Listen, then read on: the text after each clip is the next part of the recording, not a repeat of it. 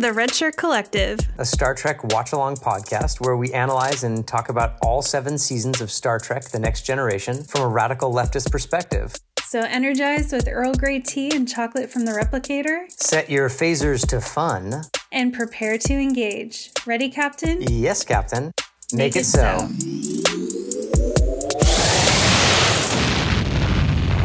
Welcome aboard. Hey, Nick. Hey, Mike. So, uh, what are we talking about this week? so, today we're talking about season one, episode four, The Last Outpost, the hmm. one in which Star Trek does an anti Semitism. oh, oh, well, boy, following on from last week, it just almost seems like we could have predicted that. yeah, just keeps getting better and better. Ooh, season one is a slog, but uh let's let's get into it, shall we? Yeah, let's do it. All right. So, see, uh, episode four opens with the Enterprise in pursuit of a starship of Ferengi design. The Ferengi, for those who have paid attention through the most almost inscrutable shenanigans of the last three episodes, may have picked up uh, on the Ferengi being alluded to a few times, so the scene has been set for the crew to meet up with this mysterious and powerful species at last. Original plans for the series were for the Ferengi to be the big bad, um, and then that ended up being changed to the Borg, thank God. That's a fun fact. I was not aware of that. Yeah, there's been a, the, a lot of buildup, you know, a lot of myst- mystery being sprinkled about about these these people and then i feel like this episode does not cash in on that at all.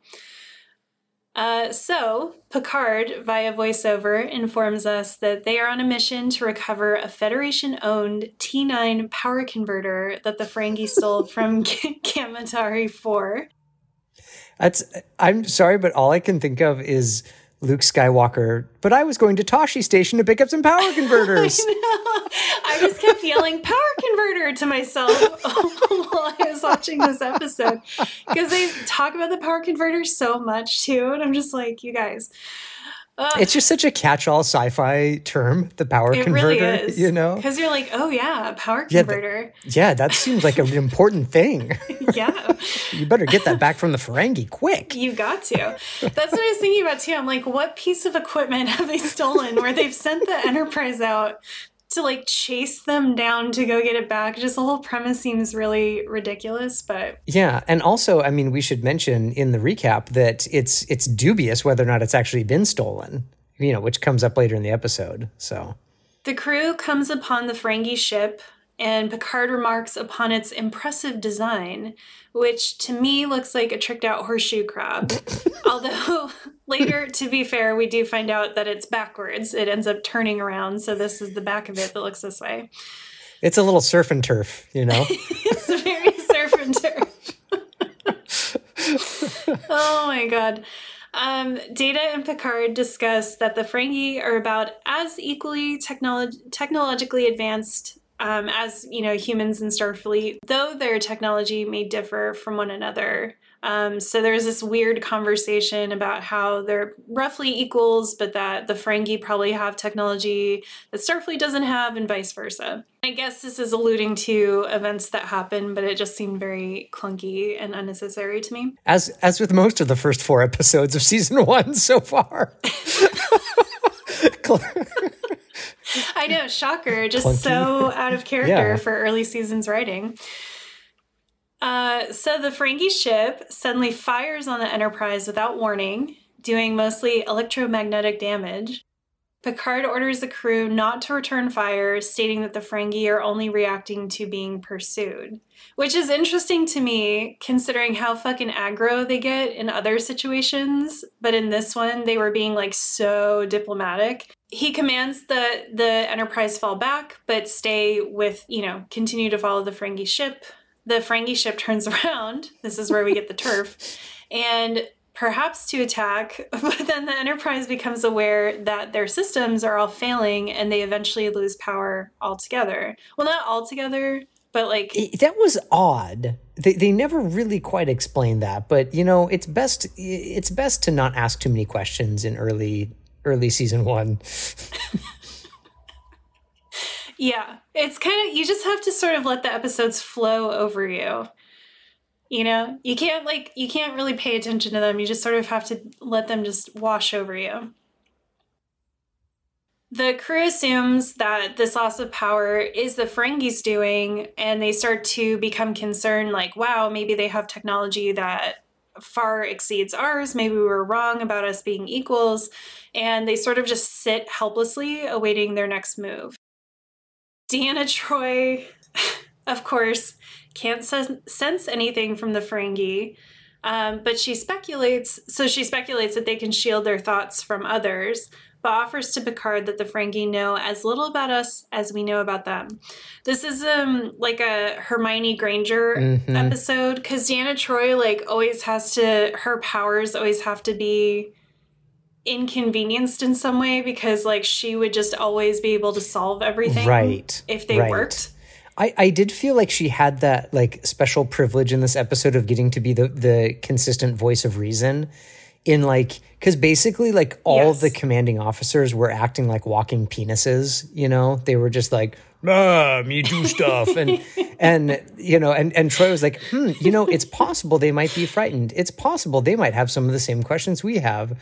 It's possible you don't need to be an asshole right from the get. So you know it's i did feel like Troi kind of shined a bit in this episode but only because they put idiots in charge yeah, I think she I think she did shine in this episode as like someone mm-hmm. like a good diplomat, you know, like someone who has like a good head on her shoulders and can read situations really well. It's just funny how often they have to um they have to cancel out her powers yeah. because they they're like, oh shit, our entire episode hinges on them not knowing what's going on. Right, exactly. Yeah. so it's like, yeah, I'm glad. I think a lot of times, honestly, those are the episodes where she's written the best mm-hmm. because then she get, gets to just be like an intelligent professional. Yeah. Whereas like the episodes where her powers really are front and center, she's ridiculous. Like pain, yeah. pain, loneliness. That's a really that's good we get point. Those episodes. Yeah, that's a really good point. Like she actually gets to shine when her powers are not the focus, when she actually has character. And it also, yeah. it, it, but it's also interesting too, just thinking about that, that she, her powers get to shine also as they're juxtaposed to just the complete idiocy of, yes. of some of the commanding officers' decisions too. So it's kind of like, yeah, I mean, yeah, yeah, art imitating life, I guess, in that sense. but uh, yeah. Right. Like it's kind of annoying that she's there to do that like female labor yep. Of being like, now, now, boys, yep. let's think about this. Yes. But it is also probably realistic. So yeah, yeah. Well, what are you gonna do? What are you gonna do? Back to back to the back to the Ferengi. What's going on here? back to the Ferengi. Desperate for information, Picard and Riker menacingly surround Data in a weird display of machismo to demand he give them whatever knowledge he has on the Ferengi. Uh, uh, we'll talk about this later, yeah. but the the vibes in this episode were so weird, right? and the editing was so weird. Yeah. Ugh. Anyway, so Data, you know, scans his data logs and says that the reports are disparate and often conflicting, but those that don't conflict describe the Ferengi as traitors modern scholars apparently likening them to Yankee traders from Earth's history. Uh, as you would, of course, likening everything to Earth's history uh, right around course. the 18th century. That's always. Always, you know. That's the only time apparently in the entire universe that anything's mm-hmm. ever happened. Yeah, them and the them and the Chinese. yes. this episode was like, what is going on? Yeah. Oh, God. Anyway, clarifying for Riker, Data says the comparison was made on the worst quality of capitalists and. Hmm, all of them? yeah, all of them. and that the Ferengi conduct themselves on the principle of buyer beware. Riker bafflingly says he likes the sound of Yankee traders, even after Data explained that it means that they're, you know, the worst quality of capitalists. Um, And then Data makes a very awkwardly written statement about Uncle Sam in response. And then Riker tromps down to engineering to see what's going on. It was such a very bizarre scene. It was so weird. Yeah, and they talked about like colors and nationalism, and I was yeah. like, this episode, like, I mean, spoiler alert, but this episode had no idea where it was going or what its purpose was. None. This episode realized in the last 10 minutes that it had like basically another episode to do. Yeah. It was a mess. Yeah. Yeah. Oh, yeah. I, am glad you said that too, because I feel like at the end, you're like, and then it ends. you're like, wait, like, what, what? What is happening? And yeah, there was some like some like late '80s, early '90s era attempt at feminism in there, and then they were like, "Okay, we're out, guys. We we solved it here. Um, you put your women in clothes. Okay, we're out of here." It was also like late '80s attempt at like philosophy, where you're like, "Oh my god, it was so bad." Like it's like, okay, we get it. You read the Art of War. Like we we get it. Again, there's this, there's this like one fictional dude in this, and it's definitely a dude in this writer's room who's like, guys, guys, guys, guys. I read this book by Sun Have Tzu. you heard of this book? You've never heard. It's called The Art of War. I swear to God, you've never heard of it. It's so good, guys. Bro, it's so good, bro. Because that guy shows up in every episode so far. Like he's yeah. always like this one guy who's like, guys, I'm so fucking deep. Like. Art of War, He's like, motherfuckers. Wait, have you heard of? I'm, gonna, I'm gonna tell you everything you don't know about this. Yeah, and guys, it's deep because honestly, it's from China. Yeah. So, like, I'm really deep that I know that. Yeah, the Orientalism is still going quite strong. Oh, so strong in this episode, and yeah, and who whoever was like hired those the Ferengi actors or was directing them, I should say rather, um, the actress who played the Ferengi was like definitely like leaning hard into that imagery as well. Mm-hmm. Which, but we'll talk about that later. Yeah. In engineering, Riker and LaForge cook up a scheme to escape by abruptly jumping to max warp, a maneuver I feel like they use in every other episode, but always mm-hmm. as if it's the first time they've ever thought about it. Mm-hmm. Woo wee, as Geordi would say. that, did I get that right? Was it a woo e? It was a woo E. Yes.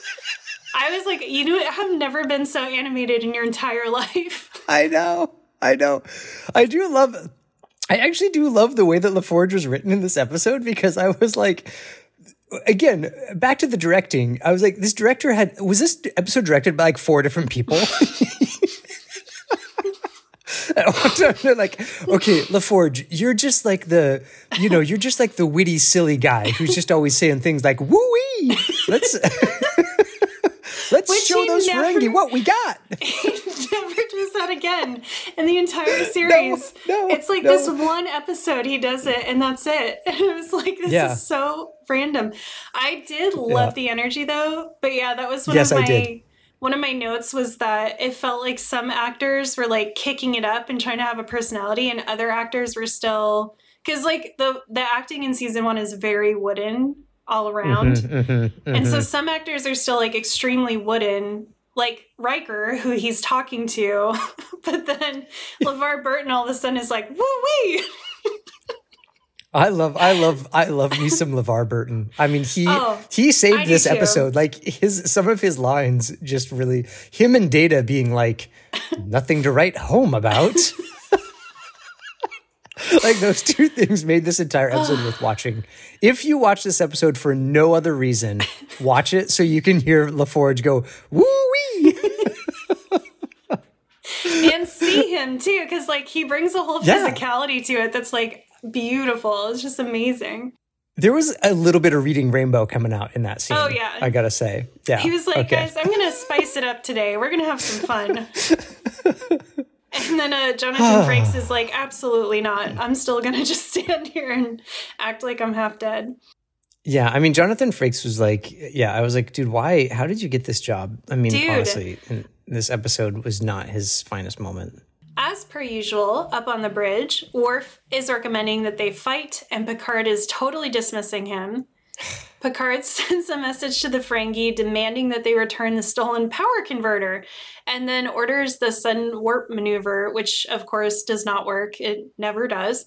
Mm-hmm. Suddenly, all the consoles show that someone or something is reading all of their files, and Troi helpfully points out that with all the focus on the ship, they've ignored the planet. Yeah, which was sort of out of nowhere. But I mean, like more it on was. that again later. This, this whole yeah. episode is out of nowhere. it really is. Uh, that should have been the name of the episode. Out of nowhere. Out of nowhere. Mm. Yeah, and I guess I failed to mention this, but they're hovering um, actually below a planet, which is weird to say, but that's what it looked like. Um, so this whole time when they met up for, with the Ferengi ship, they're like right outside of this planet that they have to this point completely ignored. Yeah. So back in the ob- observation lounge, the senior officers discuss next moves. Yet again, Picard gruffly tells Worf and Yar that any kind of aggression is impractical and provocative. Troi defends the Ferengi, saying that though they did fire on the ship, they were only firing on an unknown ship that had been chasing them, which is a reasonable response. One of the only reasonable things that was said in this entire episode. I know. Like, like Troi was the only believable character in the episode because I, I, was like, right, wouldn't that naturally be like, like, wouldn't you be like, hmm, you know, if you are chasing someone and they don't know who you are? Yeah. Anyway. yeah. Well, it's like with Tasha, you know, Ta- Tasha Yar was like, "Oh, firing on us is an act of war." Right. And it's like, um, yeah, dude, but like they don't they're not part of the Federation. They don't like part of this whole episode is around the fact that the Ferengi, like no one has made contact with them before. They know right. very little about them. So like this is really important, which is very maybe we can get into how bizarre it is that your first contact is going to be to try to recover stolen items from them. This honestly, I mean, I was the vibe that I was getting. Of course, we should get into this later, but the vibe I was getting was anti-indigenous sentiment in this episode. It was very, um, if you'll excuse the terminology, it was very cowboys and Indians. Mm-hmm. Um, you know, kind of like an American 1950s Western um, yeah. more than anything else. And I found that really coming through way too strongly in this episode. Yeah, I completely agree. Yeah. So, yeah, for Yar to be like, because the thing is, like, I hate how the security officers are written because yeah. they are ridiculous. You know, yeah. like they're one note, they always just want to fight. And it's like, that's not what a security officer does. A security officer right. mitigates risk. That's right. what they do. Right. So, anyway, but yeah, Yar was like, they fired on us. It's an act of war. And it's like, well, it, that's not an act of war if they don't have any kind of relationship or agreement with you. And you're just this ship that's chasing them out of nowhere. Yeah. Especially based on like something that may or may not have even happened. Yeah, exactly. Yeah. I'm just feeling a real strong, like, defund the security officers um, theme yes. right now. We need to we need to redirect those resources to Counselor Troi. And- Oh, my god, that's too good. Yes. Yes. All right. So, anyway, here we are in the observation lounge. Here we are having this ridiculous conversation. So, Troi then recommends talking to the Ferengi, and when Picard gruffly says that he's tried that, she replies, But did we tell them anything they wanted to hear? To which hmm. Picard looks a bit chagrined. No one else has any suggestions, and Picard stares stoically out a window after making a very bizarre, vague statement about avoiding the option that leads to total annihilation. What's that supposed to mean? I, dude, I don't know. It was like, what do you both have nukes now? Like, what are yeah. we talking about? Yeah, oh my God. Anyway. It's very weird. Picard returns to the bridge and sends a message insinuating to the Ferengi that they are considering surrender, requesting the Ferengi's terms. The Ferengi ship starts to move, and the Enterprise crew await a fatal attack. But then a message from the Ferengi reveals that the Ferengi think that Picard's message was a demand for the Ferengi surrender, not an offer to surrender the other way around. The crew realizes that the Ferengi ship has also been seized and that they are not the cause of the Enterprise's power failure. Picard demands visual communication and eventually gets it, and we meet the Ferengi face to face or face to teeth for the first time. right. I was like, the amount of teeth that I'm getting shoved in my face right now is unnecessary. So Ferengi DaiMon Tarr calls all the humans ugly, which never fails to make me laugh. I, I know. I loved that. Quite enjoy that. I know. I was like, at least they got something right in this episode. like, I, I love that the Ferengi like, oh my god, you people are disgusting. Why did you make me look at you? and I know the joke is that like the Ferengi are ugly, so it's like funny that they're calling the humans ugly, but for some reason, it's like uh, ugly bags of mostly water. It just yep. every time aliens yep. call humans ugly, it makes me laugh. It strikes the right chord though for Star Trek, I think. When it they're does. like, when they're like, hey, you know, think about it, guys. You are not so beautiful, you know, by any yeah, like or arbitrary. Or just look weird to someone else yes. who doesn't look like you. Yeah, you know? exactly. I, I, so I do love that. I do too. Um, and then Tarr states that they will surrender the T9 power converter and the life of their second officer, as is their custom. Data makes a weird and obvious comment to LaForge that it's lucky that Starfleet has no such custom. As the camera zooms in wildly on the side of his head when he leans over to say it, it's just so weird. You know, listening to you recap this episode is making me realize just how fucking weird this whole episode is. it's oh. a really weird episode. Uh, in another bizarre scene, the senior officers go back to the observation lounge to discuss what to do, and they stumble upon two small children that are in there playing with some of the decorations. Riker, in what seems like a pure panic, yells at the kids to get out while he manhandles the shit out of them, stopping just short of picking them up and like physically throwing them out of the room himself. He then exclaims everyone's fa- favorite rapist manifesto, boys will be boys, to Picard, who seems not to really give a fuck at all. That scene sent me through the fucking roof. Right? I was like, what the fuck did you just say? And also, I was just like, you know, the, all the clunky like attempts at like feminist rhetoric. I was like, oh my god, like no, Star Trek, you just you should. The, ugh, I hate, yeah. I hate that phrase. I hate it. Well, and it's also a bizarre. The show seems bizarrely obsessed with like us really understanding that Picard doesn't like kids, and it's like I know we we get it. We got it from the first episode when you said that, and then we also right. saw how he treated Wesley. Like we understand. Yeah. So yeah, it was just very weird. It was like, oh my god, guys, we have to do something this episode to like remind everyone Picard hates kids. Yeah, in the most basic way. Yeah, in the most absolute basic way and it also um the Riker's behavior to me was very like abused person behavior mm. when you're mm. like terrified that this other person's going to get upset so you yeah. overreact to things. Yeah. And like Picard didn't even seem to care. He just like walked in the room. He didn't I don't know, it was just very weird. I know, it was so weird like why are the kids in there anyway? Which yeah. I was like that's How did bizarre. they even get in? Like anyone can just go in there. But it's it's just it's it's even a misunderstanding by the very people who wrote the character of like what Picard's eh, feelings around children are. Like Picard, it, his whole thing is he's awkward around them. Like he wants yeah. to like be likable and fatherly, but he doesn't really know how. And so he's awkward and clunky and then ends up just getting pissed off, but mostly at himself, not at the kids. But it comes out mm-hmm. as like, you know, so like even the way that scene was written, I was like, okay, like, do you, did you not like understand who this character is anyway. Right. and the no children on the bridge seems like it would be Starfleet policy, not like right. Picard's policy. Like who the fuck would let kids be on the bridge? Right, exactly. That's yeah. ridiculous. Yeah. Yeah. yeah. I'm right there with you. So, as the team discusses what's going on, uh, Data gets his finger stuck in a Chinese finger trap that was left by the trespassing children. Uh, it was funny the first time I saw it, but also highly improbable that he'd be fooled by such a thing. Yeah. This episode, Data was so human. It was like. Yes.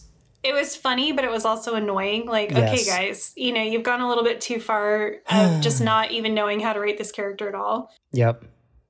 So after Picard yells at Data to get his shit together and frees him from the finger trap, Data tells the crew that the planet that they're hovering below used to be the home to used to be home to a very advanced species, but now shows no signs of life or sentience on the planet. Their probe comes back and shows that it is indeed the planet that is holding their ships hostage. Hooray for Troi! Hmm. Picard decides to take an away team down to the surface and to invite the Ferengi to join them as a sign of goodwill. Can I can I just mention a missed opportunity here? And maybe I maybe I just totally misunderstood the entire episode here, but you know when Data's got his finger stuck in the finger trap, right? Mm-hmm. I so for some reason I I have a vivid memory of watching this episode 4 p.m. Channel 4 KXLY with my in syndication with my older brother probably eating some popcorn. And I thought that they realized that the ships are in a Chinese finger trap situation and that's how they get out of it. And that's not at all what happens. So I know. Apparently, like apparently, like my eight to ten year old self, who is not was not a genius by any stretch of the imagination, was able to put together that you put the finger trap in there so that they can suss out what's going on with the ships, but that doesn't at all happen.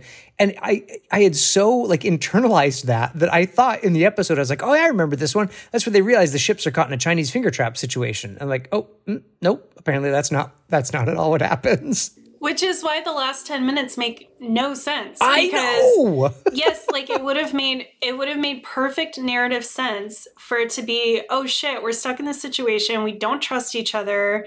Our meeting, you know, like our first encounter with each other has been really aggressive and weird. But the only way we're going to get out of this is by like moving towards one another and like working together. Right? Just like the finger trap. Right. but I, instead, no, it's we have to go down to this planet and talk to this fucking weirdo wizard and like t- tell him about the art of war. And then he's like, cool. Spoiler alert. right. I know. I know. Okay. Well, thank you. I'm feeling validated because I was like, I was just like, like you said, not only did this feel like it had four different directors, but it also felt like it had it felt almost like a game of telephone with the script. Like s- someone yeah. would write the intro and then like pass it, or not even telephone. What's that game? Oh, what is the name of that game? Wait, Where you, you, like say you something and then someone has to continue it. Yeah, that's telephone. No, they have to repeat it. Yeah, isn't that telephone? Yeah, they repeat it and then it gets different, but then anyway, this does not matter. Yeah, it feels like the writer's room, they just like were like, oh, I, I wrote three paragraphs, now you take over. Right. It just had no consistency whatsoever. Yeah. Oh, I see what you're saying. Like a ghost story where like you you like say like three parts of it, and then it passes on yeah. to the next kid, and then yeah. Or like improv, where you're like, oh, yeah. I say a sentence, and then you say the next sentence. Right. And every, everyone's just like, yes, and. Right. so it's right. like right. finger traps. Yes, and also portal wizards. yeah, yeah. I mean, yeah, yeah. Or or like or it was like Michael Scott was playing in this one, and he was oh, like, oh, I've got a gun. or an yeah. electrified whip. It looks like the a sex toy. Whips. oh yeah, I have thoughts on those. Anyway, we're we're yeah. never going to finish this recap. No, we're not. it's okay. The whole episode will just be the recap with extended exactly. commentary. Uh, so Tarr reveals that the Ferengi's probe has also come back, and they know that the Enterprise is not the one holding them in place, so the surrender is off. Picard and Tarr have an unnecessarily aggressive conversation that paints the Ferengi as hostile and also childish. Mm-hmm. And they finally agree to go down to the surface together as equals to investigate. Sorry. just, a, just a sad sigh. Oh yes, I mean that that that was like very original series when they got down yeah. to the planet. I was like, "Hello, William Shatner, where are you?" I know. I was waiting for him to pop out from behind one of those like foam crystals that they have yeah. everywhere.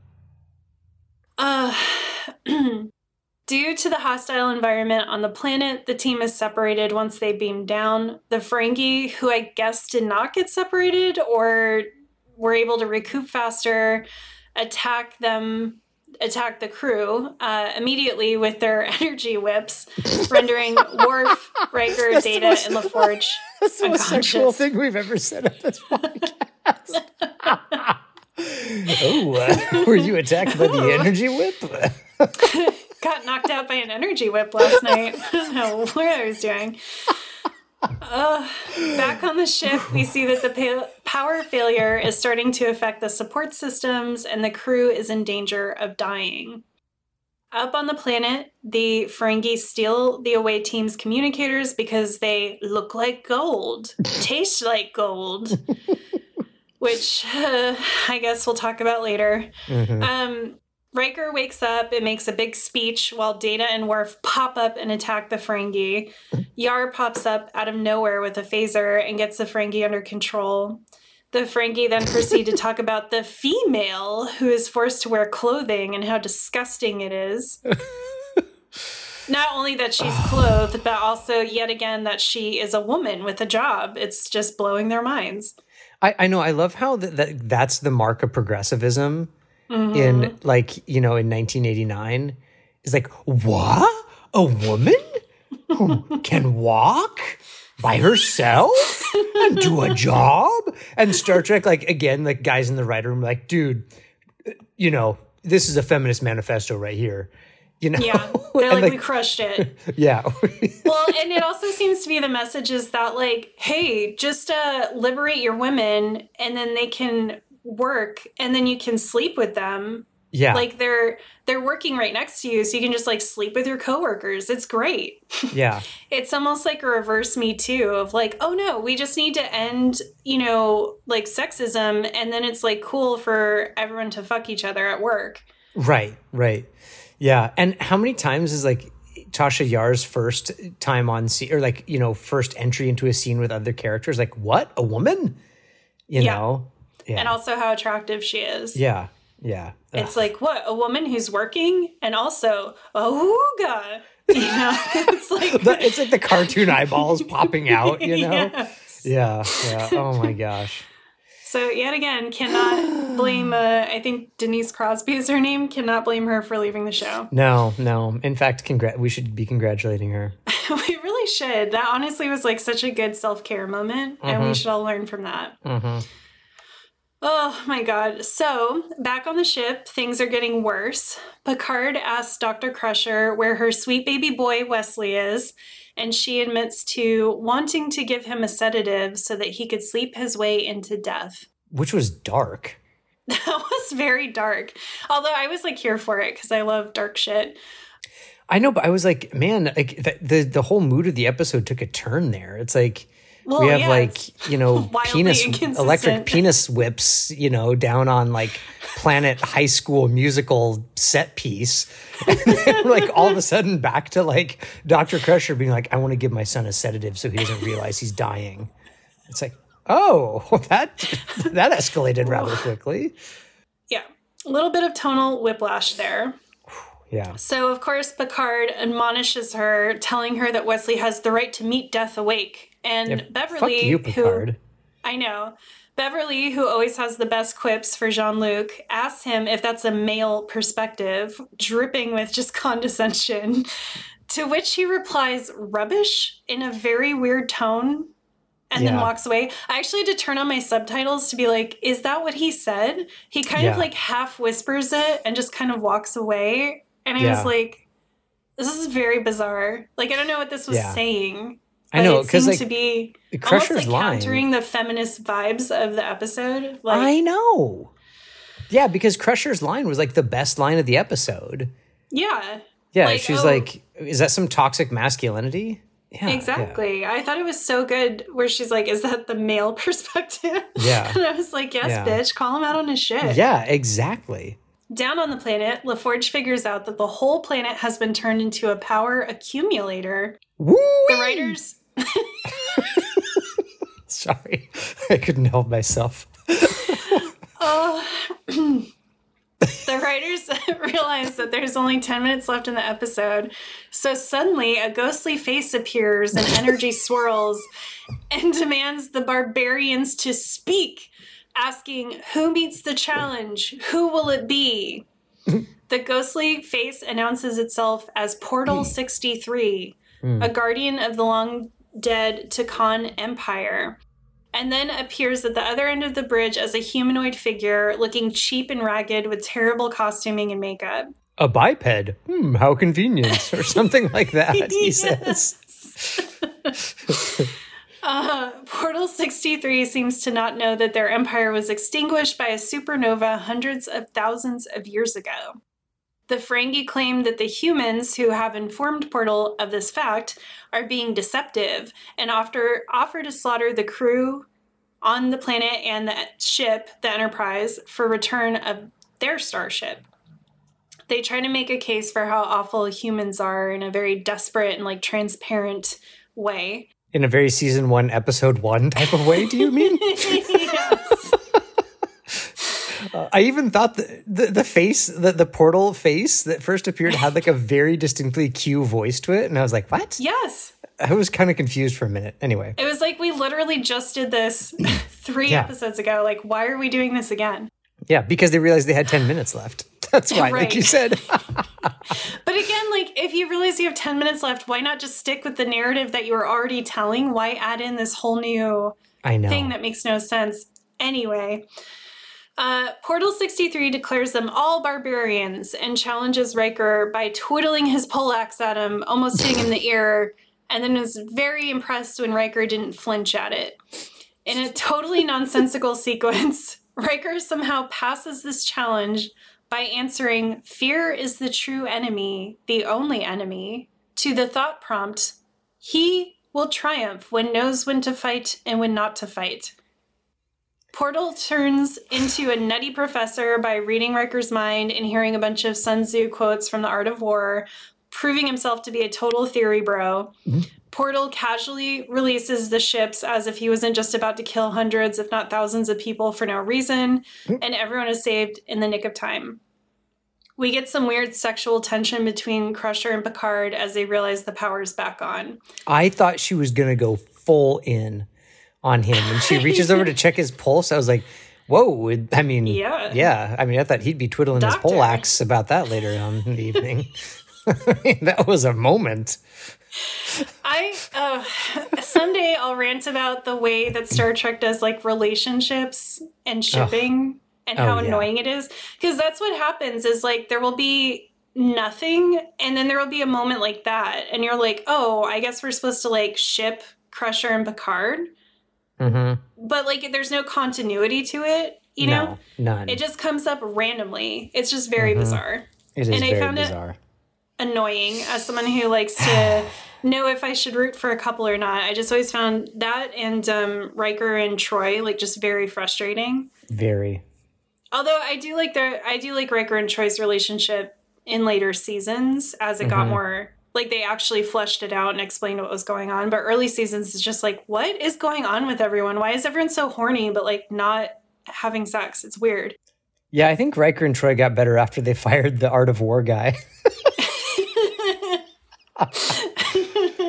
oh, I'm just making this up. Like random made up trivia by Mike. okay. Yeah. Anyway. At saucer.sep at gmail.com. That's right. Saucer.sep. Sauce.sep. Sauce.sep. Sauce.sep. Yeah. Riker and Portal chat about the fate of the Ferengi, with Portal super casually offering to kill them. But Riker's like, nah, dog, let them live. They remind us of like a super long time ago.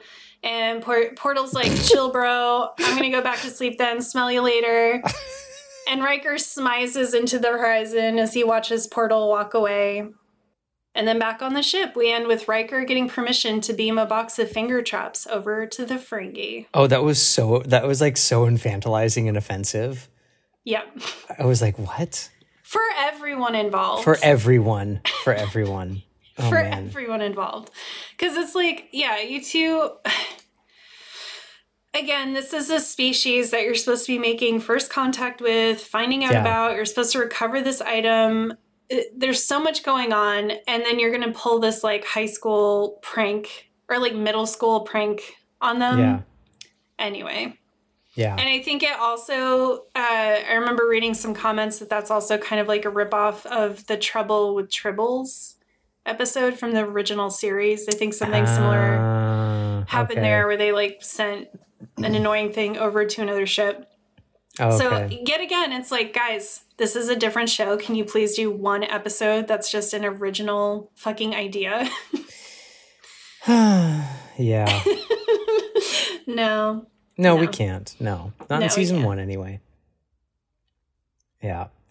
Yeah. Th- this episode was just, it was odd because, again, we have the obsession with like 18th century or 19th century European history with like mm-hmm. a little bit of Chinese history thrown in there just to like make it seem not totally Eurocentric. And then we just have a story that makes no sense and characters who don't really seem to be acting from any particular motive. Um, yeah, it's just it is a bizarre episode. It's very bizarre.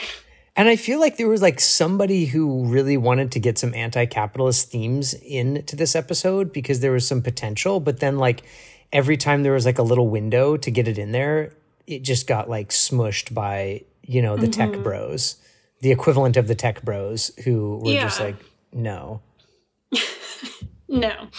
Well, and my biggest problem with race and species you know, as race in Star Trek is that because I was reading about this, someone was saying this, and I'm like, it's so true that all the different races are basically the the major ones that we interact with on the show, you know, in a in a meaningful way, are mm-hmm. supposed to represent the different like aspects of humanity. Mm-hmm. And so engaging with them is like engaging with ourselves and kind of exploring that. But the problem is, is that you're playing into so many stereotypes and you're really just flattening any interesting conversation that could happen because everyone is just one or two aspects and heightened. Right. And that's not how people or cultures are. You know, no culture is that like flat and right. one note. So the Ferengi, yeah, like okay, interesting. Maybe we grapple with the concept of capitalism and we explore that on the show. Like, I am so down for that. Mm-hmm. But what you have instead of any kind of, you know, interesting concept that we could really engage with in a thoughtful way, you just have this race of people who are, you know, let's be honest, like the worst anti Semitic Mm-hmm. and also like anti-asian kind of mm-hmm. stereotypes yep. and these traders and i don't care that they tried to tie it to like american like white yankee traders yeah it doesn't overcome all the all the racial coding that's happening in this episode yeah you know um it, it doesn't overcome that so what you get instead of a thoughtful like us grappling with our own you know shortcomings and our own mistakes is humans being represented as like these perfect evolved beings yet again the patriarchs of the universe yep. and then all these other species are just you know like I, just don't understand how anyone writing the show didn't understand how racialized that is that yeah. when you take you have these people who are mostly represented by white european or white like us actors constantly bumping into other people who are always racially coded and always being the ones like, oh, these people are so backwards and this is how we were like hundreds or thousands of years ago. Yeah. And they just like Riker in this episode literally said, um, you know, if you kill them now, and again, talking to this other white person extremely yeah. casually about them like eradicating this species with the snap of his finger. Like he was just going to kill them all. And Riker's yeah. like, mm, no, let's not do that. Not like horrified, like, oh my God, this guy could just kill yep. people like this and not think about it. But it was like, uh, no, give them some time. Like, they need time to grow and, you know, hopefully they'll get there. Yeah, he says, otherwise they'll never learn. Yeah. Like, what is that? And it's like, how do you not see how disgusting that messaging is? And you know, yeah. the Ferengi are supposed to be these big bads. They're supposed to be this this really um not advanced race, but they were supposed to be this like, wow, they're really our counterparts, and like they're gonna be, you know, this is this is a tension that's gonna run throughout the sh- this season, if not the whole show, of these mm-hmm. people being someone that really challenge us, and then they're just idiots, you know, like they're just. Yep ineffective and extremely childish and yep. very animalized. I mean, at the end, they're literally grunting and jumping up and down like monkeys while Riker and this portal were talking about their fate. Yeah. And like weirdly, like stroking their faces and like, you know, extending their fingers. Yeah. It was, it, that, that yeah, was so disturbing. There's like disturbing. some effeminate kind of coding yeah. as well. Yep. Yeah you know and and and you you know you said it perfectly that the idea is for us to explore part of our character but then they never end up taking the opportunity mm-hmm. and i mm-hmm. think about there's this great line where um where where the enterprise and the ferengi ship are communicating back and forth and the ferengi captain says uh, we want only what is equal you know mm. he says he's we're not looking for a, we don't want to deal with you we want only what is equal And I thought, oh, that's an interesting concept, and there could be a, a lot to explore. And then he launches into this idea that like you're actually really harsh because you're like chasing us down for taking something that was in our own territory. And then Picard like quotes this obscure like um excuse me, not obscure, but like he quotes like, oh, 55 different galaxies recognize blah blah blah. And he does this total neo-colonial kind of interaction about no, we own this. And this this whole concept of ownership versus stealing is overtly colonial capitalist. Absolutely. And this whole thing is like um, it leads Starfleet to mistrust the Ferengi on these colonial capitalist bases.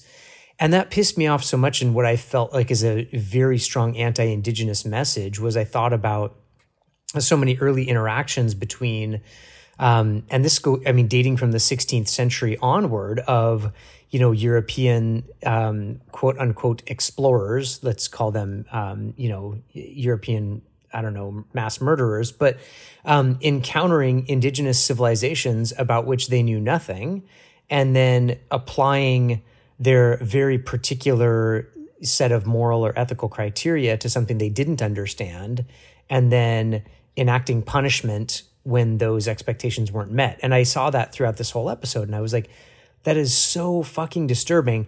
And on top of it all, and this was probably not in any way deliberate, but there's this scene of Riker standing there by himself calling out on the planet where he's calling out for everyone. And he's the, the whole idea is we're supposed to look at him as this intrepid, like adventurer, you know, mm. to boldly go where no one has gone before. And it's it's a to me, I could think of this early 19th century painting called Wanderer Above a Sea of Fog and it's this very kind of like triumphal sort of painting where we just see the back of the head. Um, anyway, I mean, if you know, if you want to Google this, you can, and you'll see what I'm talking about. Um, but it's but it's that vibe, this early because the show is obsessed with like early 19th century sort of you know European culture. And, you know, of course, they'd be obsessed with this watercolor of this dude, like standing, looking above a sea of fog, you know, like kind of uh, what's out there. And that was the vibe of this whole episode. And they missed all these opportunities to talk about things like ownership or you know like like they they glossed over this whole thing about the Ferengi saying this is not your territory you don't have jurisdiction um and and instead like Picard just comes out and like unzips his pants and wants to just put his balls on the table and be like 55 different Starfleet regulations have calculated that this property is, you know, and I'm like, dude, Picard, this is so, un-. and it's also un-Picard. Like it's just, it's just yeah. so stupid that he just starts quoting that instead of trying to understand the dynamic. Yeah. Yeah. And, you know, if we were going to do this weird down on the planet thing, which I feel like was very superfluous to the whole point of the episode, I mean, going down to the planet, sure, but the whole portal thing where it's like yet again humanity's on trial. Mm-hmm. Um, to your point, you know, another thing that wasn't really grappled with in any significant ways, like the things that the Ferengi were accusing the humans of. Yeah. Uh, which you know was things like keeping technology from civilizations because they thought they knew better he's mm-hmm. like they have let they have let countless people die because they didn't want to intervene mm-hmm.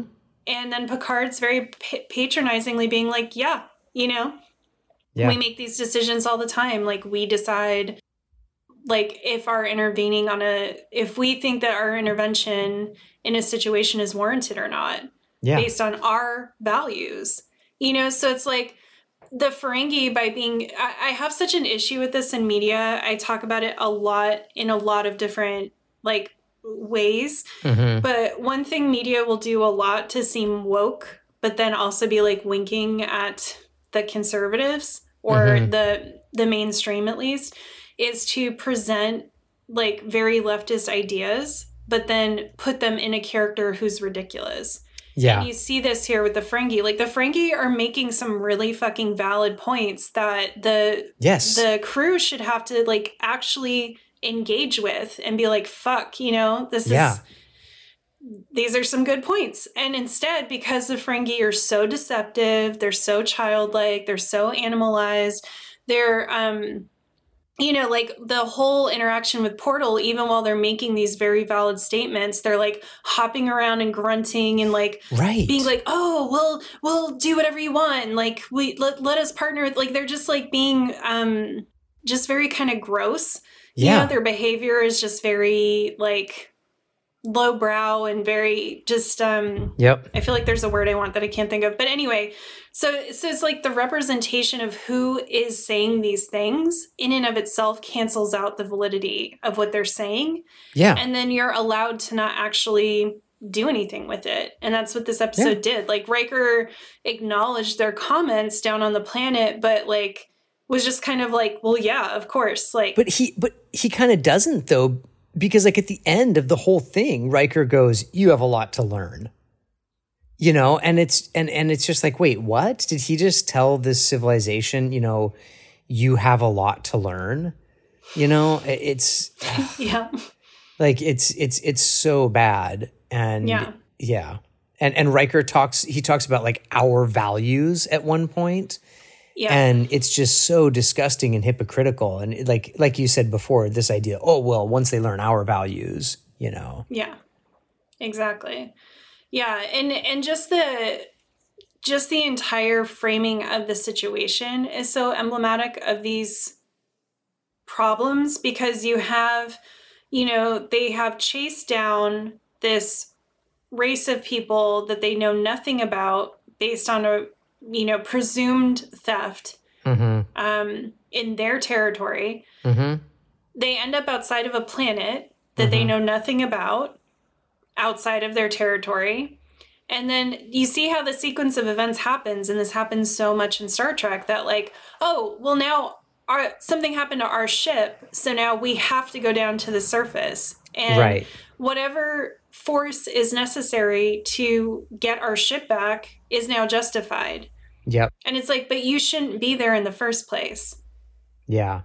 Yeah. And it's such a neo-colonial like attitude of like, oh, I'm exploring and like, you know, this this is a good quality that I'm curious and I'm exploring and I'm going to all these places, but the second I get there if I feel threatened in any sort of way, then I'm allowed to use whatever force I think is necessary and that's completely justified to me and I never have to take a step back and be like, uh, I shouldn't fucking be here. Mm-hmm. Why mm-hmm. am I mm-hmm. here in the first place? Mm-hmm. And we'll see this time and time and time and time and time again where they just go where they're not invited. And then because yeah. they perceive something to be a threat, they feel that whatever they need to do. And then they always frame the person who's threatening them as like backwards in some way. Yeah. Yep and yeah, I I remember that there were like issues with racism in the show, but yeah, rewatching this, it's just shocking how I would actually code most of the issues more like anti-indigenous than mm-hmm. anything. I mean, mm-hmm. there, there are racial issues for sure, and there's yeah. also anti-Semitic issues, but yeah, but at the heart of it all, it's just very, very like colonizer. It's propaganda. so pro-colonial. Yeah, it's yeah. it's obscene. Yeah. Yeah, yeah. I'm surprised they don't have an episode on why we should keep statues of Columbus or something. You know, like that's is that coming in like season two? Well, I don't know. Yeah, I was gonna say. I better honestly, buckle up. I wouldn't be surprised if we watch some episode and are like, hmm, that's the one. Yeah. Yeah. Yeah, and and and they again, like I said before, they have this like such an awkward kind of. I mean, this this awkward kind of like attempt at, at something feminist, you know, with this mm. is this a female? A human female? you work with your females? And it's like, oh my God, even the way you try to do something like badly, but you try to do something so, like semi feminist, you do it in a racist way. Yeah. Um, you know, calling back to the last episode where it's like, you know, again, this whole thing of like, oh, it's this, it's progressive because women own property, but that's like the whole thing. Um, but that whole conversation with the Ferengi and Portal is just it's so it's so gross. Um, and it's it, it, kind of ruins the episode for me in a lot of ways. Mm-hmm. Yeah, yeah, and it's it's very much a brand of white feminism that we're mm-hmm. always going to see in here, you know, and it's always like around specifically it's very weird like Tasha Yar is the only person they do feminism with. Right. Like they never do this stuff with Deanna yeah, and, or Beverly yeah. and I really literally yeah. think it's cuz she's the one with like a short haircut. Yep. Yeah. and like a boy's job, you know, and it's yep. like woo feminism. Woo yep. wee. yeah, woo. Geordi has some great lines in this too, though. I'm sorry, I'm totally hijacking. I'm totally hijacking you, but like when Riker's like, "Are you conscious?" and Geordi's like, "Do I look conscious?" I I was like, yeah, you, you tell him, Geordi. Do you look conscious? and what did he say too? He's like, what are you doing? And he's like, oh, I'm just hanging out or something. Yeah, yeah. he's just yeah. like, obviously, I'm fucking stuck up here. Get me down. It was just I so know. funny. And then earlier in the episode, down in engineering, Riker's like, can we do it, Geordi? And and and, and he goes, ask me after it's done, sir. Which is like he ran up to Wesley Crusher and was like, "What should I say when Riker asks me if we can do it?" oh my god, I love it so much. Yeah, he had the best lines and the best energy. Well, I feel like on that note, it's time for our words of wisdom. Oh, detail. I'm dying to know what. I mean, there were so many amazing Sun Tzu quotes. I don't know how you I, could pick. It was hard because you know you also had like you had data saying fortunately starfleet has no such rule for its second officers which is you know definitely a good line um it is no, a good but, line but it, it, that wasn't the winner. Um, it wasn't uh, Geordi saying, do, "Do I look like I'm conscious?" Uh, it wasn't Crusher's. Is this a male perspective? Although that was that was in the running. Um, no, no, no. The the words of wisdom come from uh, Captain Picard, actually. Oh. And it, they come, and I have never caught this before. They come shortly after the attempted uh, um, escape from what they think at the time is the Ferengi ship pulling them. Mm-hmm. So shortly after, woo wee, and and Picard sits in his chair and he goes, "Merde." And I crack up because merde is French for shit. so Picard sits down. So he got that through the censor. The yeah, and he just like- says shit. And it's so hilarious because in that moment, that is the most appropriate response. Is just to sit down in your seat. You have no clue what's You're going like, on. Well, you tried everything. You're like, well, shit. Yeah, like that was our big maneuver and it didn't work. That's amazing. Yeah, yeah, and uh, and and uh, you know, th- I know they've like hinted at Picard's like kind of French sort of um, mm-hmm. background, and they play on it a little bit. Although he inexplicably loves Earl Grey tea, which seems very English to me and not French. But I know. Well, and, and loves to quote Shakespeare. Also from uh, English. very English. Yeah. Yeah. Yeah. So anyway, it's um, but Picard, I guess, is a French name. You know, Jean Luc, obviously. Yeah. Um, I mean, you can be, you know, culturally something and sure, geographically something else. So yeah. I mean, I guess it works, but yeah. They just want you to know he's extremely European. Is the point? He's he, because that's so exotic. He's it's from like, the fanciest and most cultural European countries, yeah. and that's all you need to know. So he's yeah. the ultimate authority. Well, I, I think Star Trek kind of gets its comeuppance here in France because the the shop that sells frozen foods like exclusively it, it sells frozen foods and it's called Picard is the name of the shop.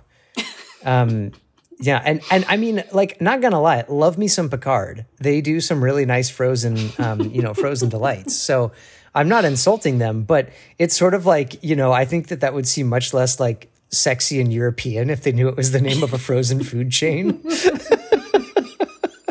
but you know, it, it was good to pick out some nice moments because this was just the strangest episode with the most bizarre outcome and, you know, Chinese finger puzzles.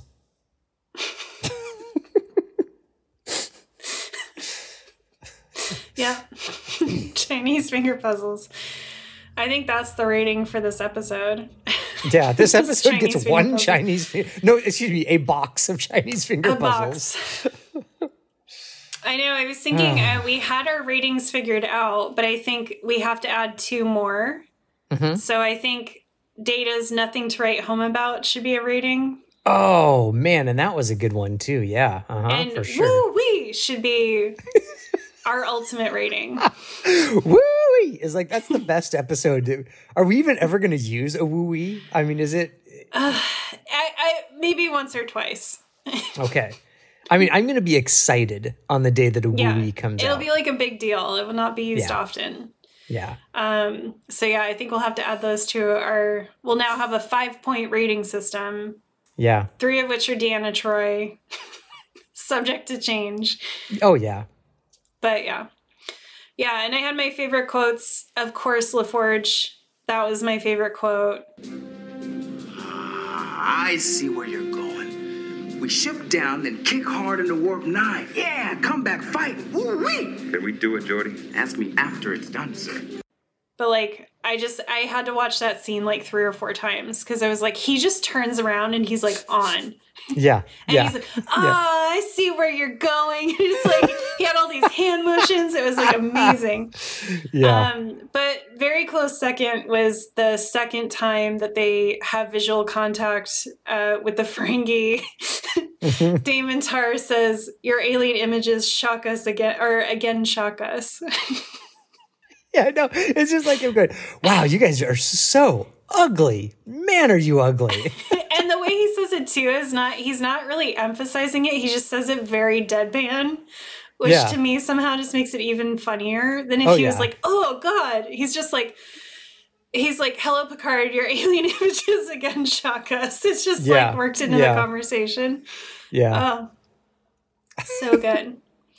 Uh, oh. All right. Do you have any last points? You know, I don't. I feel like I could go on and on about so many things, but like, why? I know, I know. I cut myself off on some of this stuff because I was like, okay, it's it's just it's too much. Mm-hmm. Yeah.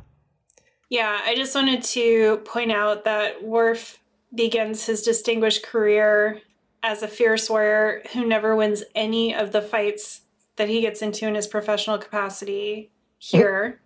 Mm-hmm. Um, losing two fights to the Ferengi in one episode. so it's just very frustrating, and that never changes. Like I'm, I just finished season seven, and it like still happens. Like he's allowed to have wins outside of his position as a security officer, but he never wins anything as a security officer. It's super annoying. Wow. Even I've though he's supposed to be this like amazing that. warrior. Yeah, yeah, pay attention to it it's especially bad in early seasons, but like it never actually goes away. He his recommendations are never taken seriously. Mm-hmm. He fucks up his duty as security officer countless times. Where like it's not his fault, but the way the show frames it, he'll say things like, "Oh, you know, I did a scan and everything's fine," and then it's like everything's not fine. Like that right. happens to him over and over and over again. And yeah. he, anytime he gets into a fight, he gets his ass kicked. Man, that is unfortunate. I know. And you're the one Klingon in the place, you know? It's yeah, not like you exactly. can. Ugh, it's yeah. humiliating. Yeah. So anyway, I just don't know why the show does that to him. Maybe it might be like a Deanna Troi thing where like if he really was as much of an accomplished warrior, then he would be solving too many problems in the script. Right, right. But it's like, well, then don't have him get into fights. Like it's humiliating. You've you've fed us this this idea that he's this amazing warrior, and yet he mm-hmm. never wins any fights. It just is mm-hmm. not a mm-hmm. good look. Mm-hmm. Um, Data. One of my favorite moments was when Data got knocked out, and he was laying there with his arms stuck out, like one of the toys in Toy Story when they're like, "Oh, the humans are here." Amazing. And when he's like super cash during that whole fight scene, he's like, "Oh, careful, Commander! They're a little bit stronger than they might appear." And he's like holding the dude out. I know with one arm. And then Riker, and then he gets um he gets like knocked out or whatever anyway, and and Data's just like he just makes his face like I told you. Yeah. you know? Yeah, Yeah, Data oh, was Data. extremely human and very yep. autistic in this episode, like constantly getting cut off, constantly getting yelled at for saying the wrong things, mm-hmm. making these weird asides and like statements that were like inappropriate with like no awareness of decorum. Like when they were they were talking to the Ferengi and he leaned over and whispered something yeah. to I think Geordi like, or Worf. I think he heard you.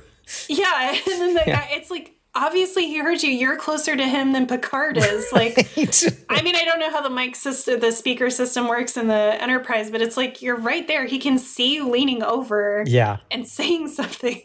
anyway, it was like they had they just like lost any threat of him being an android whatsoever mm-hmm. in this episode. He was extremely human. Mm-hmm. And then I just want to point out that there's a trope called space Jews and I feel like the Ferengi very much fall into this trope. Yeah. And it's what it sounds like. It's basically you create this alien race that have a bunch of um, like anti-Semitic stereotypes, but you use the fact that they're an alien race to try to like sneak those by as if they're okay. Mm. But then that's what it is, and it's very common. Like there's a ton in Star Wars. There's like all over sci-fi it's a very common trope but mm. We may do maybe like a captain's log supplemental at some point where we have um, someone on to talk about maybe jewish representation in the show yeah. Um, but it's you know it's especially pernicious because uh, granted the representation of Ferengi get better over mm-hmm. the years. That I would never say that they're not somewhat problematic, but they're not this bad mm-hmm. for the span of the whole series. And in Deep Space Nine, from what I understand, it's much better. Yeah. Um, but you know, like the Ferengi are played by a lot of Jewish actors, so it like it, it's just very weird. the whole mm. thing is very like it just seems so fucking overt that I don't know how this got past the writers' room. Yeah, yeah, but the, I mean, but that as with so much in this season, and I think, you know, I mean, that's the that's some of the pitfalls when you're trying to go into this type of a show where you're going to talk about this this group that is essentially colonizers. You mm-hmm. know, even though again we've talked about how a lot of people push back so hard on that, but you know, essentially, how else do you write this show? Um, and you know, we could have done it no, I'm just kidding. I mean, um, I think we could. Yeah, but uh, but but it's just it's kind of like it's like they went into the project eyes totally closed tight as opposed yeah. to eyes wide open, you know. Cuz yeah. I could see if they made some like if they made some miscalculations that are like kind of forgivable like ah, yeah, I see where they were going and it was just a really big misstep or mm, you know, in the context, I guess it it makes sense that they would have had that error. But this is just like, no, this is just really bad. Like there's yeah, there's just not like, excuse. This is what you actually think, you know? Yeah. Yeah. Yeah, it's kind of like with the feminism stuff. For some reason, that doesn't bother me as much because mm. that does feel it, it is problematic. Like, don't get me wrong. For sure, but, but it's very era specific. Like, yeah, well, and mm-hmm. it feels like they're trying you know? Mm-hmm. But like this, I don't know, this in the last episode is just like very blatant, blatant, like racism and like yeah. colonial mindset. I just, in a show that's supposed to be all progressive and. Yep. Yep. And and I think what especially bothers me because it came up in this fucking episode as well is that and like again I just watched you know I just finished a, a season 7 just so I kind of know the whole arc of the mm-hmm. show. Mm-hmm. Mm-hmm. And there's an episode in season seven where Picard literally gets called out on his um, ancestry being part of colonizing indigenous people. Hmm. And he like disavows any responsibility for that so it's it's not just an early seasons issue i guess is my point like we're gonna yeah. see this like settler messaging yeah will hold true throughout and it's just really upsetting you know it's it's hard to grapple with because there are so many things i like about the show and i'm excited to get in episodes where like we can celebrate some of that stuff but mm-hmm. like we do also just have to acknowledge that it's it's the viewpoint that they're coming from and it's the one that they stick with the whole time you know is yeah. very much thinking this like white eurocentric like colonial perspective of being post everything and yeah. therefore not having to answer for anything or looking at how they're not actually post anything. Yeah. Yeah. Uh, that's such a good point. Yeah. It's like, like Riker says in this episode, like, oh, this is like us 200 years ago or whatever, you know, just in this very like paternalistic way. Um, yeah, you're right. And they, and they use that as an out every time that they do something that is, you know, actually, um, you know, kind of monstrous in the way that, like you said, they were talking about the fate of a whole, you know, ship and its crew. And Riker's like, nah, you know, let them learn a lesson. Yeah. And, and that whole kind of patronizing, paternalistic, neo-colonial tone, it just sticks in throughout a lot of the episodes.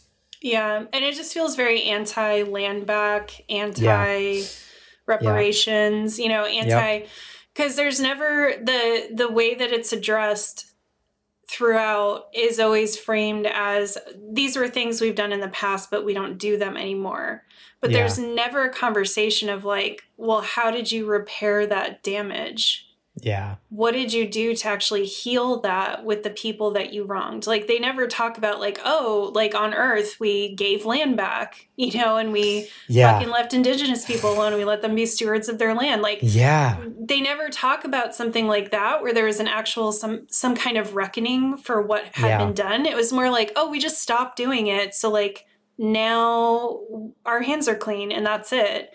Yeah. And it's like, and also you didn't stop doing it because we're watching you do it. You're now. doing it right now. like idiots. you're literally yeah. in this episode, you're doing it, you know? Yeah. Yeah. Wow, that's such yeah. a good point. Anyway. yes. So Well, does it get any better next episode, Nick? What do we have to look forward to? Next episode, I think we don't have anything problematic to deal with. Woohoo! I mean, woo wee. Maybe that's when we use the woo wee. When there's an episode that we don't have to like sweat our you know white asses off trying to get through yeah. um, properly. Uh, yeah, the next episode is called "Where No One Has Gone Before." Mm. and it's the one in which our sweet baby boy Wes Aww, meets the traveler. Wes. well, that's so, good. I mean, that's something to look forward to. I think this is the first episode he wears that orange sweater that used to drive me wild as a as a young blossoming child. uh, so keep your peepers peeled for that. Um, okay. Yep. But yeah, I'm pretty sure. I mean, we'll have to see, but I think uh, I think this one will be able to just kind of enjoy it and not have to go through all this more heavy analysis. Mm. Hopefully. Mm. Do we ever meet any Ferengi women? Sorry, that was a, that was a total that was a total horrible transition. I just got to thinking how he's like, we don't clothe our women, and I'm like, oh well, if that was there the case, never naked are there women. naked Ferengis? Yeah, because there are never any naked people in Star, Trek, which is also weird. Like you'd think there would be more naked people in Star Trek. I know the closest is when they go to that like Garden of Eden planet, Ugh, and they're yeah. wearing those like silky kind of little pajama type outfits. But yeah, yeah, no one's ever just. And Deanna Troi's mom is naked sometimes. Okay. But yeah, there's never like a race where they're like, oh, we're meeting these people and they're just naked all the time. Right. And like, that's their thing. Yeah, like basically everyone wears pajamas all the time is kind of my take on on Star Trek clothes. Yeah, that's that's what evolution did for us is it made all clothes pajamas and that's yeah. it. Which honestly yeah. does sound pretty great. I'm, Except their know, clothes don't actually look comfortable. I was gonna say, like, I'm not opposed to wearing pajamas all day, but I definitely am not into the Starfleet uniform. Like, that does not look comfy. So it's not flattering. It's not comfortable. Why would we ever do this? And the shoes, like, it looks like they're all oh. wearing oh. like black penny loafers or something. I'm just like, what? Yeah. That cannot be 21st century approved or 25th century no. or whatever. Yeah. No. Yeah. Anyway. What missions are you going to do in penny loafers? What missions are you going to do? Yeah. Yeah. Yeah, we'll meet you back here next time to talk about our sweet our sweet little special little sweet baby boy. Sweet baby Wesley. Okay, well, we'll see you all next time as we boldly go. Bye. Thanks for joining us today on our mission, comrade. To keep this Galaxy class starship chugging along, we need your help. If you like the show, consider supporting us by leaving us a good review on iTunes or your preferred podcasting app. Follow us on Instagram, share us with your friends, promote us on social media, or become a financial supporter of the show on Patreon at patreon.com slash redshirtcollective. Now, get off my ship.